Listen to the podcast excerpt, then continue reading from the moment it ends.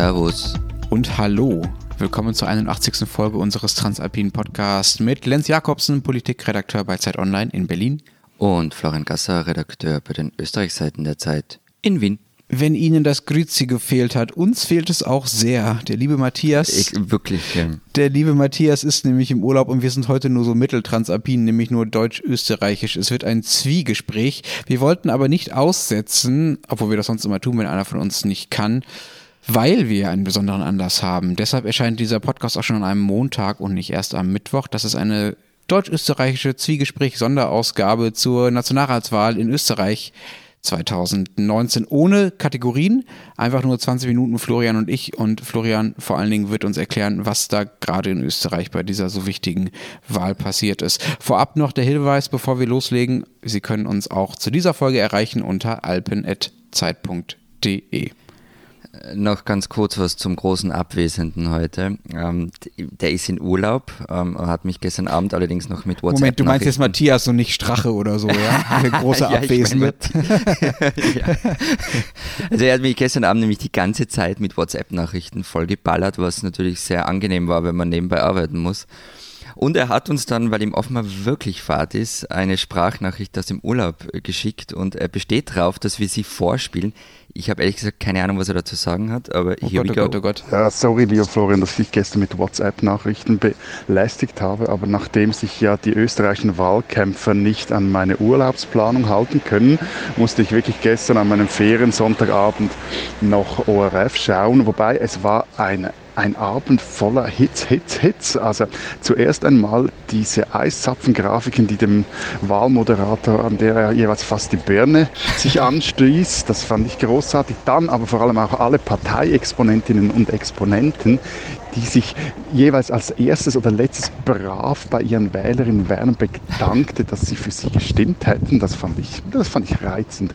Und dann war aber eine große Frage, die einfach bis jetzt nicht beantwortet ist oh Gott, und nicht weiß. beantwortet wurde. Vielleicht könnt ihr das ja machen in meiner Abwesenheit. Was ist eigentlich mit Straches Hund passiert? Wie geht es jetzt mit dem weiter? So, viele Grüße aus dem Urlaub wünsche ich euch und viel Spaß. Tschüss. Ich bin ja auch ein bisschen froh, dass er uns nicht wieder mit dem Hund nerven kann. Dann tut er es doch. Die Frage müssen wir offen lassen, aber seine Besessenheit damit müssen wir irgendwann einmal psychotherapeutisch ja, klären. Das machen wir auf jeden Fall. Florian, ähm, ich hoffe, ich habe in dir überhaupt den richtigen Gesprächspartner. Eigentlich bist du ja äh, qua Herkunft und äh, Einsatzgebiet unser äh, Experte für Österreich, aber so ein bisschen bin ich ja ins Zweifeln geraten hey. gestern Abend. Kann es sein, dass du deine Mitösterreicher doch nicht so gut kennst? Wieso denn? Naja, seit Wochen versuchst du uns in diesem Podcast und ja auch in Texten zu erklären, warum dieser Ibiza-Skandal der FPÖ gar nicht so groß schaden wird und dass sie, dass die Wähler dann doch der Partei die Treue halten und so weiter.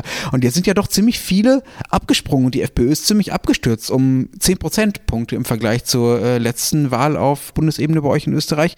Und die haben jetzt nur noch 16 Prozent, die FPÖ. Das ist äh, schon ein deutlicher Einbruch. Haben die Österreicher den freiheitlichen ihres Skandal dann am Ende doch noch übel genommen? Ähm, naja, es kam ja noch einiges daher. Ähm, vergangene Woche. Also außer Ibiza meinst du? Genau, also nach, zuerst kam diese Ibiza-Kiste und dann kamen noch ein paar Sachen über, über Postengeschacher während der Regierungszeit und vergangene Woche kam noch raus, dass Heinz-Christian Strache und seine Frau Philippa gemeinsam ein Einkommen von mehr als 40.000 Euro hatten, davon ein Spesenkonto von 10.000 und plus noch einen Mietzuschuss von 2.500 Euro für ihr Haus. Das kam alles weniger gut an und vor allem die Partei hat in dieser Woche sich dann doch ein wenig zerstritten. Das haben sie eigentlich seit Ibiza irgendwie aufrechterhalten, diese Einigkeit, wir sind Familie und so. Und nichts schadet Parteien so sehr, wie wenn interne Kämpfe ausbrechen. Also das, hat die, haben die ÖVP 2002 erlebt, als sie sich in aller Öffentlichkeit beflegelt hat. Es haben auch die Grünen gemerkt, ähm, die sich ja 2017 in unzähligen Scharmützeln irgendwie verzettelt haben und dann schlussendlich aus dem Parlament geflogen sind. Deshalb hat man eben alles versucht, um nur ja nicht den Anschein zu erwecken, man sei sich uneinig und das hat aber zum Schluss bei dieser Spesengeschichte einfach nicht mehr funktioniert und da sind einige ausgeschert in den vergangenen Tagen und meine Behauptung wäre, dass das schon massiv äh, geschadet hat. Mhm. Und offenbar hat zu Ibiza vielleicht auch mehr geschadet, als ich mir gedacht habe, ja. Hm. Am schönsten fand ich ja diese Geschichte, dass sie, dass sie auch aus Parteigeldern den Gartenzaun oder genauer gesagt die Gartenmauer, das scheint auch so ein hässliches Steinteil gewesen zu sein, rund um das Haus von Norbert Hofer bezahlt haben. Genau, wobei äh, da ist die Argumentation so, ähm, das war während Bundespräsidentenwahlkampf und da ging es einfach um den persönlichen Schutz von Norbert Hofer. Das finde ich jetzt nicht so ganz abwegig um ehrlich zu sein. Hm, hm, okay, okay. Also schon ein bisschen ähm, Verständnis für die österreichischen Mitskandale bei Florian. Ich finde ehrlich gesagt, dass du gesagt hast, ähm, dass sie sich zerstreiten und dass ihnen das geschadet hat. Ich finde das ehrlich gesagt fast beruhigend. Wir sind ja in diesem Podcast immer wieder auf der Suche nach Dingen, die wir Deutsche lernen können von euch Österreichern im Umgang mit den Rechtspopulisten, weil ihr einfach da ja schon viel mehr äh, Zeit leider mit denen verbracht habt in den letzten Jahrzehnten. Ähm, und wenn jetzt die FPÖ so abgeschmiert ist, weil sie sich zerstritten haben, dann macht mir das fast ein bisschen Hoffnung, weil bisher ist in Deutschland eigentlich eigentlich die Lesart eher gewesen, dass die Skandale, die die Parteien so intern haben, also bei uns eben die AfD, dass die denen gar nicht so besonders schaden. Also die gibt es bei der AfD ja auch, also Personalquerelen, ganze Vorstände, die zurücktreten müssen, auch dubiose Parteifinanzierungsgeschichten. Und das hat ihnen bisher nichts anhaben können. Insofern bin ich fast ein bisschen hoffnungsfroh, dass es in Österreich jetzt ein, eine Blaupause dafür gibt, dass es auch den Rechten mal schadet, wenn sie sich zerstritten haben. Die Leute, die sich da jetzt zerstritten haben, Florian, dazu gehören ja auch äh, Strache natürlich, mhm. aber auch Kickel, mhm. der bisherige Innenminister Minister, der der Grund auch dafür war, dass äh, die Koalition eigentlich geplatzt der ist. Vorgeschobene jetzt, Grund, ja. Der vorgeschobene mhm. Grund vielleicht. Wie geht es denn jetzt weiter für die Partei nach diesem Absturz? Wie geht es auch weiter für Strache und Kickel? Ach, ich, who knows? Also morgen Dienstag sitzt die FPÖ zusammen und wird unter anderem auch über Straches Zukunft diskutieren. Gestern zu Mittag, also am Sonntag zu Mittag, hätte ich noch gesagt, die werden Strache nie im Leben aus der Partei werfen. Das sei viel zu gefährlich. Heute muss ich ehrlicherweise sagen, bin ich etwas anderer Meinung. Also einige Parteigranten haben schon davon gesprochen, die FPÖ müsse quasi neu gegründet werden. Und in so einem Szenario könnte man sich schon von Strache trennen. Eine Gefahr aber bleibt, es gibt nämlich Gerüchte, dass Strache bei den Wiener Gemeinderatswahlen im nächsten Jahr mit einer eigenen Liste antreten soll. Ich kann mir das jetzt zwar irgendwie schwer vorstellen, aber wer weiß. Also, ich meine, er hat schon noch eine Fanbase hier in der Stadt. Das heißt, äh, Strache als Wiener Oberbürgermeister? Naja, jetzt, so viel wird es schon nicht werden, aber es wird so viel werden, dass er, ähm, also er wäre dann sehr, sehr lästig für seine alte Partei. Hm. Wahlsieger waren gestern Abend dann ja eben nicht die FPÖ, sondern Wahlsieger waren gestern Abend vor allen Dingen die Grünen. Die waren ja zuletzt gar nicht mehr im Parlament und sind nun auf über 14 Prozent geklettert. Du warst gestern äh, sehr guter Riecher, Florian, bei denen, um über ihren Erfolg zu berichten. Äh, wie lang ging die Party so? Ich weiß es nicht. Ich bin dann irgendwann früher gegangen, weil ich noch, äh, ich habe zuerst getickert und musste dann noch einen Text schreiben. Aber ich glaube, die haben, also ich könnte mir vorstellen, dass da jetzt noch ein paar rumstehen und feiern. also ich habe sowas bei den Grünen noch nie erlebt. Also es war unfassbar laut, man hat nichts mehr gehört. Und als der Parteichef Werner Kogler kam, ähm, der wurde fast wie ein Messias abgefeiert. Also kam rein bei der Tür, relativ kurz nach der ersten Hochrechnung. Es lief. Man muss dazu wissen, Werner Kogler sieht nicht aus wie ein Messias. Ne? Wirklich also, Ist so ein, so ein hemdsärmeliger Typ eher. Und, genau, äh, so ein braunhaariger mit 50er. Genau, so. genau. Ja ähm, mit einem Höhe-Breite-Index, der, naja, eben für einen Mit-50er spricht und so. Ähm, also er kam rein zu Don't Stop Me Now von Queen, ähm, hat mehrere Runden durch diesen vollgepackten Raum dreht, wurde überall gedrückt, geknudelt, abgebusselt, Kinder sind hochgehoben worden, damit den ja, ja alle sehen können. Und es hat dann zwei Lieder gedauert, bis er endlich auf der Bühne war und alle zum Sunday for Future begrüßte. Oh Gott, oh Gott, oh Gott. Er sagt aber danach gleich. Gut, dass er das erst nach der Wahl ja, gesagt ja, hat. er hat aber dann auch gleich noch dazu gesagt, man müsse jetzt schon auf dem Boden bleiben. Warum ich das jetzt so ausführe, ist, normalerweise, äh, das wird bei euch nicht anders sein, hast du bei den Grünen in solchen Situationen immer irgendeine Gruppe oder gleich mehrere Gruppe, die irgendwo hinten rumsteht und über den aktuellen Parteichef herzieht und das irgendwie der irgendwie alles falsch gemacht hat, auch wenn sie gerade gewonnen haben. Das gehört irgendwie zu diesen Grünparteien dazu, kommt mir vor. Aber in dem Fall war es überhaupt nicht so. Also Kogler hat die Partei gerettet und ist jetzt auch wohl der mächtigste Chef, den sie jemals hatten. Äh, woran liegt es denn, dass die Grünen so gut abgeschnitten haben bei euch? Äh, liegt es an Kogler oder liegt es an der, an der Greta-Welle, also an dem, was Greta Thunberg und die Fridays for Future ausgelöst haben, an, ähm, an neuer Aufmerksamkeit für das Klimathema? An beidem. Also ähm, das Thema ist ihnen schon für die EU-Wahlen in den Stoß gefallen, ähm, diese Fridays for Future-Geschichte. Und Sie hatten halt ein Dilemma weniger, das ihnen 2017 einen Einzug gekostet hat. Die SPÖ hat damals unter Christine kein Kanzlerduell ausgerufen, es sei darum ging, Schwarz-Blau zu verhindern. Und für viele Wählerinnen und Wähler, die zwischen Rot und Grün schwanken, war das halt ein Argument, SPÖ zu wählen. Das ist diesmal weggefallen. weil die SPÖ konnte im Wahlkampf einfach keinen Kanzleranspruch stellen. Davon haben die Grünen profitiert. Und dann kommt schon eben das Thema dazu. Also wenn man sich die Wahltagsbefragungen ansieht, ähm, die gestern erschienen sind. Ja, okay, aber das ist ja meistens immer ziemlicher Voodoo, diese Wahltagsbefragung, Ja, ja, ja. oder? Da kommen so Leute aus der Kabine gestolpert und dann sollen sie auch noch sagen, warum genau sie jetzt wo das Kreuz gemacht haben. Dabei haben sie doch, also es gibt ja auch andere Studien, die sagen, die machen, ganz viele machen das einfach intuitiv irgendwie so, dann, wenn sie dann da stehen und wissen es vorher auch nicht. Eh. Aber ja, sag mal, was da also, Tolles Wahl- rausgefunden nein, wurde. Wahltagsbefragung, du hast schon grundsätzlich recht, das ist keine Naturwissenschaft. Aber jetzt, es geht mal um die Größenordnungen, die wollte ich dir erzählen. Also 62 Prozent aller Grünwähler haben gestern gesagt, sie haben die Grünen gewählt wegen Umwelt- und Klimaschutz. Das sei das Hauptmotiv gewesen. Nur 4 Prozent meinen, es geht darum, dass sie wieder ins Parlament kämen. 2017 war das völlig anders. Und also die Grünen und der Kogler haben einfach in den vergangenen Monaten sehr viel richtig gemacht. Wenn der, und, und hatten das Glück mit dem Thema. Hm. Lass uns mal über Kogler reden. Der ist ja, soweit ich das sehe, der letzte Prominente, den es da bei den Grünen noch gibt. Also die anderen sind entweder äh, Bundespräsident wie Herr Van der Bellen oder haben eine eigene Liste gegründet wie Herr Pilz oder ähm, sind äh, aus anderen Gründen nicht mehr da. Er ist eigentlich der Letzte, der die Stellung gehalten hat nach dem Absturz, ja? Naja, also es gibt in den Bundesländern ja ein paar Koalitionsregierungen, in denen die Grünen sind, da gibt es auch ein paar prominente Namen, aber im Bund hat schon Großteil über weite Strecken gestimmt, ja. Das erinnert mich ja ehrlich gesagt sehr an einen nicht besonders grünen, sondern einen eher, gelben, nämlich liberalen Politiker aus Deutschland, an Christian Lindner. Bei dem war das ja sehr ähnlich. Also die FDP war 2013 hier aus dem Bundestag geflogen und äh, wie eben bei euch jetzt die Grünen zuvor. Und dann sind die ganzen vorherigen sehr prominenten Liberalen alle raus. Ne? Also Westerwelle, Röster, die waren dann alle nicht mehr da. Und Lindner, der vorher schon mal Generalsekretär war, war dann der Letzte, der noch die Stellung gehalten hat. Der wurde dann Spitzenkandidat in Nordrhein-Westfalen, dem ja auch bevölkerungsreichen Bundesland. Und da war klar, der muss diesen Einzug erst in Nordrhein-Westfalen und dann im Bund schaffen, um diese Partei zu retten. Sonst wäre diese Partei am Ende gewesen. Und das hat er geschafft und hat die Partei dabei komplett auf sich zugestanden. Er hat, konnte sich quasi aussuchen, was er mit dieser Partei macht, weil sie von ihm sehr abhängig war. Er war damit dann erfolgreich, aber das wurde dann jetzt in den letzten zwei, drei Jahren nach dem Wiedereinzug auch zum Problem für die Partei, ja, weil sie keinen guten zweiten Mann mehr hatten oder keine gute zweite Frau mehr hatten. Also niemanden mehr, der Lindner mal ein Widerwort geben konnte, der auch andere Dinge, andere Schwerpunkte setzen konnte, als Lindner damit klar war, dass diese Partei irgendwie auch breiter aufgestellt ist als nur dieser eine Typ. Ähm, und das ist äh, schon äh, eine Gefahr, die es ja für die Grünen jetzt vielleicht auch gibt, Ja, oder? also ich finde den ersten Teil vom Vergleich gar nicht so da, daneben. Also der Wahlkampf war tatsächlich fast der One-Man-Show. Kogler war überall und von den anderen Kandidaten hat man wenig mitbekommen.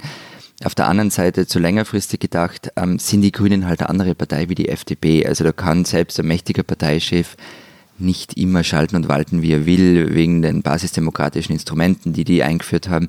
Also ich glaube, es stimmt, ähm, dass man Kogler, dass die Grünen Kogler ihr, ihre Rettung verdanken, wie die FDP Christian Lindner.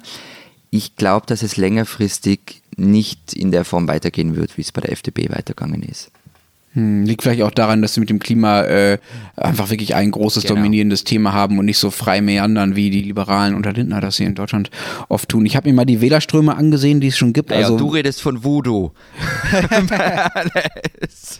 allein das Wähler strömen können, aber gut. Ähm, also die Statistiken, äh, die man versucht darüber zu erstellen, äh, von wo nach wo eigentlich die Wähler gewechselt sind. Was haben sie bei der letzten Nationalratswahl gewählt, was haben sie jetzt diesmal gewählt? Und da sind die Ergebnisse relativ eindeutig. Ne? Du hast schon davon gesprochen, dass bei der letzten Nationalratswahl viele Leute, die zwischen Rot und Grün geschwankt sind, dann Rot gewählt haben, also SPÖ, weil sie eben äh, noch auf einen SPÖ-Kanzler gehofft haben. Die- Von denen sind halt jetzt viele zu den Grünen gegangen, offenbar. Also die SPÖ hat fast 200.000 Stimmen an die Grünen verloren. Das spricht dafür, dass du da recht hast mit deiner äh, äh, Theorie, Florian, und du doch noch ein, äh, ein bisschen was Wahres sagen kannst über Danke. Österreich und ihre Danke, Wähler. es gibt nur einen äh, Wählerstrom, der noch größer ist, nämlich der von der FPÖ zur ÖVP. Über 250.000 Wähler sind von den Freiheitlichen zu den Konservativen zu Sebastian Kurz äh, gegangen. Was hat Kurz also richtig gemacht, dass er all diese Stimmen bekommen hat und er am Ende ja die Wahl doch gewonnen hat? Ja, hat er die meisten Stimmen bekommen und wird wahrscheinlich der nächste Kanzler wieder Noch, werden. noch kurz zu den Wählerströmen, wenn wir schon dabei sind. Die FPÖ hat übrigens fast gleich viele Wähler an die Nichtwähler verloren, wie sie an die ÖVP verloren hat. Mhm, okay. Ähm, das hat sogar Peter Filzmeier, der ja hier schon ein, zweimal vorgekommen ist, überrascht, wie er gestern meinte.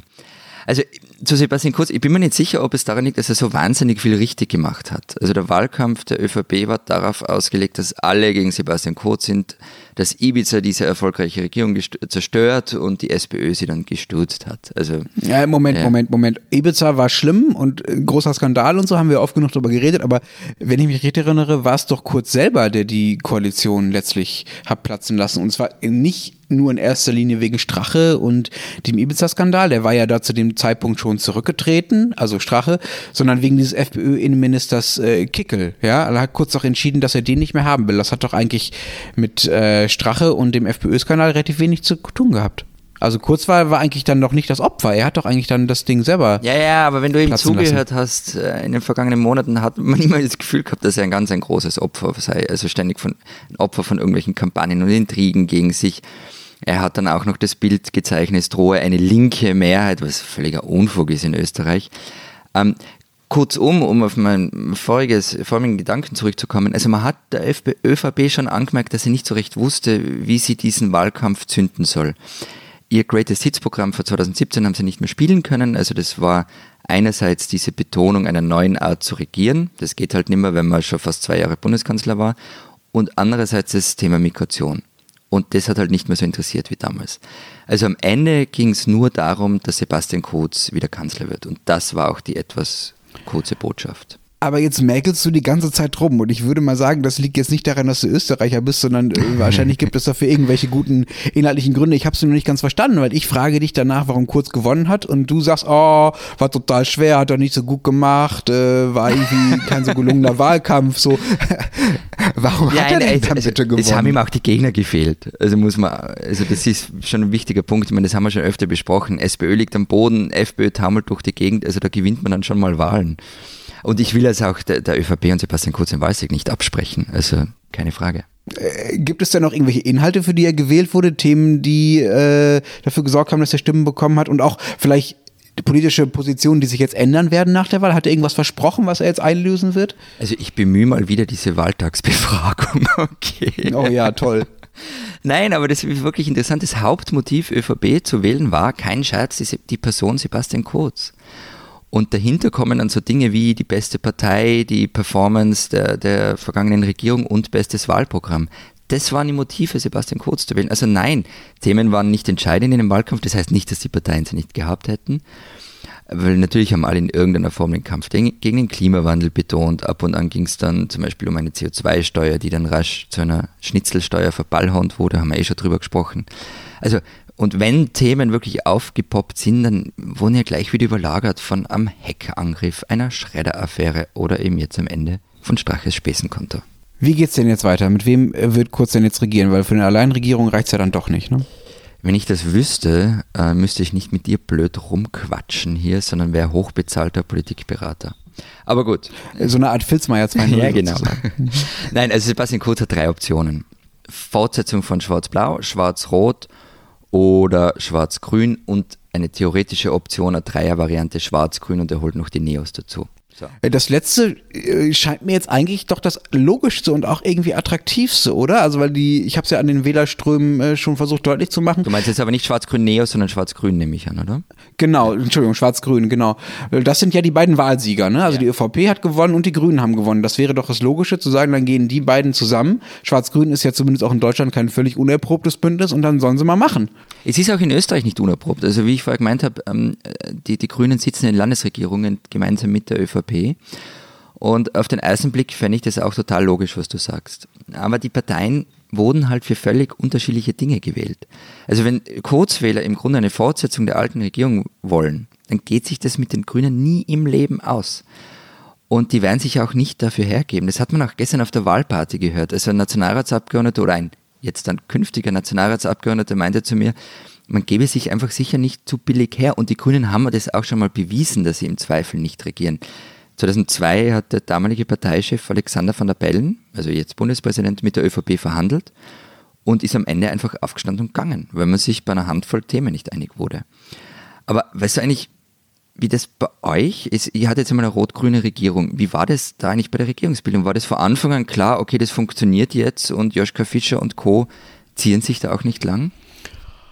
Also Joschka Fischer wird mit Sicherheit hart verhandelt haben, aber ja, das war von Anfang an klar. Und das war nicht nur vom Wahltag an klar, sondern das war schon im Wahlkampf klar. Also mhm. Rot-Grün 1998 war ein gemeinsames Projekt zur Ablösung von Helmut Kohl. Man muss sich auch mal daran erinnern, das waren ja ganz andere Parteiensysteme damals. Also 98 gab es in Deutschland die klare Alternative zwischen Schwarz-Gelb, also Union und FDP und Rot-Grün auf die der aber anderen auch mit. Der, mit der Koalitionsansage angetreten sind, nicht? Ja, genau. Also sagen wir so, sie hätten jetzt nicht unbedingt zurücktreten müssen, wenn sie doch eine große Koalition eingegangen wären, glaube ich. Also es war jetzt nicht, sie haben sich jetzt nicht formal hundertprozentig festgelegt, aber sie haben versucht, das zum gemeinsamen Projekt zu machen und es war klar, dass das die jeweiligen Wunschpartner waren und das wären alle aus den Wolken gefallen, wenn Rot-Grün da nicht geklappt hätte. Also das äh, war äh, völlig klar, damals, dass das möglich war. Also deshalb glaube ich, dass äh, die jetzige Situation der österreichischen Grünen mit 98 äh, nicht besonders gut vergleichbar ist, äh, auch weil sich die Parteienlandschaft ja so geändert ändert hat, dass es einfach heute viel mehr Optionen gibt, die es damals noch äh, gar nicht gab. Wenn überhaupt, dann ist es vergleichbar, das, was ihr da habt gerade, mit äh, der deutschen Situation von 2013, wo ein schwarz-grünes Bündnis auch schon möglich gewesen wäre auf Bundesebene, es aber äh, letztlich daran gescheitert ist, so wie du es ja ähnlich jetzt auch äh, skizzierst, äh, für das, was bei den Grünen wahrscheinlich passiert, daran, dass die Grünen in Deutschland äh, nicht springen wollen. Aber das heißt, es ist wirklich an inhaltlichen Dingen bei Verhandlungen gescheitert. Äh, naja, Inhalte wäre zu viel gesagt, glaube ich. Es ist, glaube ich, an einer, an einer Konstellation gescheitert, ähm, die dafür gesorgt hat, dass die Grünen es nicht machen konnten, nach dem Wahlkampf, den sie geführt haben und auch nach dem politischen Umfeld, in dem sie sich äh, damals bewegt haben. 2013 ist zwar erst sechs Jahre her, aber die Grünen waren damals noch viel linker als heute. Das vergisst man schnell. Sie hatten zwar in Winfried Kretschmann schon einen Ministerpräsidenten in Baden-Württemberg, der nicht besonders links war und es bis heute auch nicht mehr geworden ist. Aber Bündnisse mit der Union waren damals noch die Ausnahme auf Landesebene, erst recht, auch auf lokaler Ebene noch. Und man hatte gerade 2013 einen sozialpolitisch sehr linken Wahlkampf geführt und hatte eher versucht, so die SPD von links zu überholen mhm. und dann zu sagen, okay, wir machen jetzt ein Bündnis mit der Union, ist halt schräg. Selbst wenn das die Merkel-Union war, ja, die ja die liberalste und äh, grünste und linkste Union war, die es äh, jemals gab und auch immer noch gibt.